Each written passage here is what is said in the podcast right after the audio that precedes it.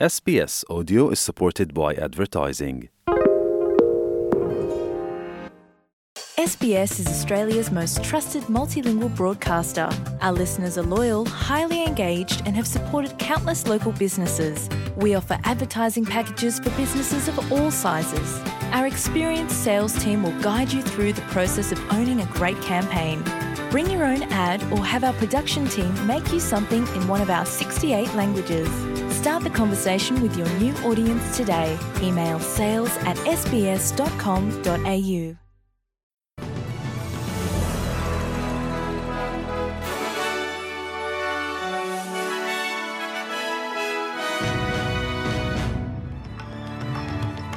Danas u vijestima Izrael i Hamas na korak do sporazuma o oslobađanju taoca, tvrde američki dužnosnici. Premijer Anthony Albanese ističe uspjehe vlade zbog povećanja plaća. Vatreni osigurali odlazak na Europsko nogometno prvenstvo.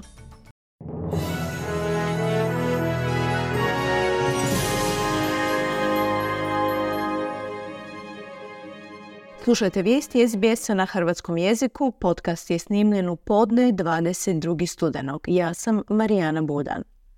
John Kirby, glasnogovornik Američkog nacionalnog vijeća za sigurnost, kaže da je dogovor o oslobađanju izraelskih taoca u Gazi bliži nego ikad, no da ga trebaju obje strane potvrditi.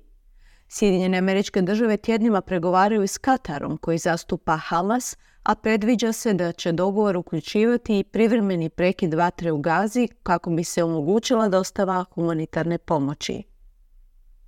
Ruski predsjednik Vladimir Putin, kineski predsjednik Xi Jinping i drugi čelnici iz bloka BRICS zemalja u razvoju održali su virtualni sastanak o ratu Izraela i Hamasa na kojem je sudjelovao i glavni tajnik Ujedinjenih naroda Antonio Guterres. Putin je naglasio važnost sprječavanja uvlačenja drugih država u sukob Izraela i Hamasa te optužio Sjedinjene američke države za poticanje rata između dviju strana. Australska ministrica vanjskih poslova Penny Wong ponovila je vladin stav da je kineski ratni brod ušao u nesigurnu i neprofesionalnu interakciju s brodom australske mornarice.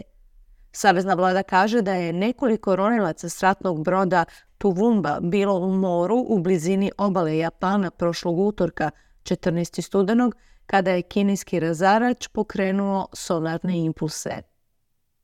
Anthony Albanese kaže da njegova vlada vrlo uvjerljivo ostvaruje svoje ključne ciljeve, navodeći veće plaće kao jedan od najvećih uspjeha.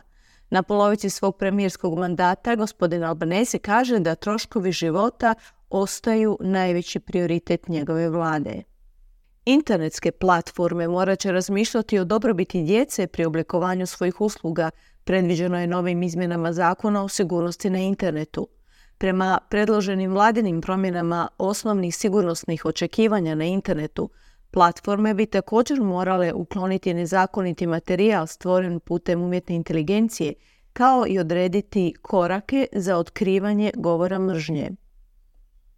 Erupcija najvišeg vulkana u Papui Novoj Gvineji do koje je došlo u ponedjeljak i dalje traje, ali je sada slabijeg intenziteta. Vulkan Mount Ulavu, jedan od najaktivnijih vulkana na južnom dijelu Tihog oceana, i dalje izbacuje pepo, a u ponedjeljak je visina erupcije iznosila i do 15 km. Hrvatska nogometna reprezentacija izborila je odlazak na Europsko nogometno prvenstvo sljedeće godine u Njemačkoj, pobjedom nad reprezentacijom Armenije. Utakmica je odigrana u Zagrebu, rezultat je bio 1 naprama 0. Bile su to vijesti SBS-a na hrvatskom jeziku za srijedu 22. studenog. Za više vijesti posjetite internetsku stranicu SBS News.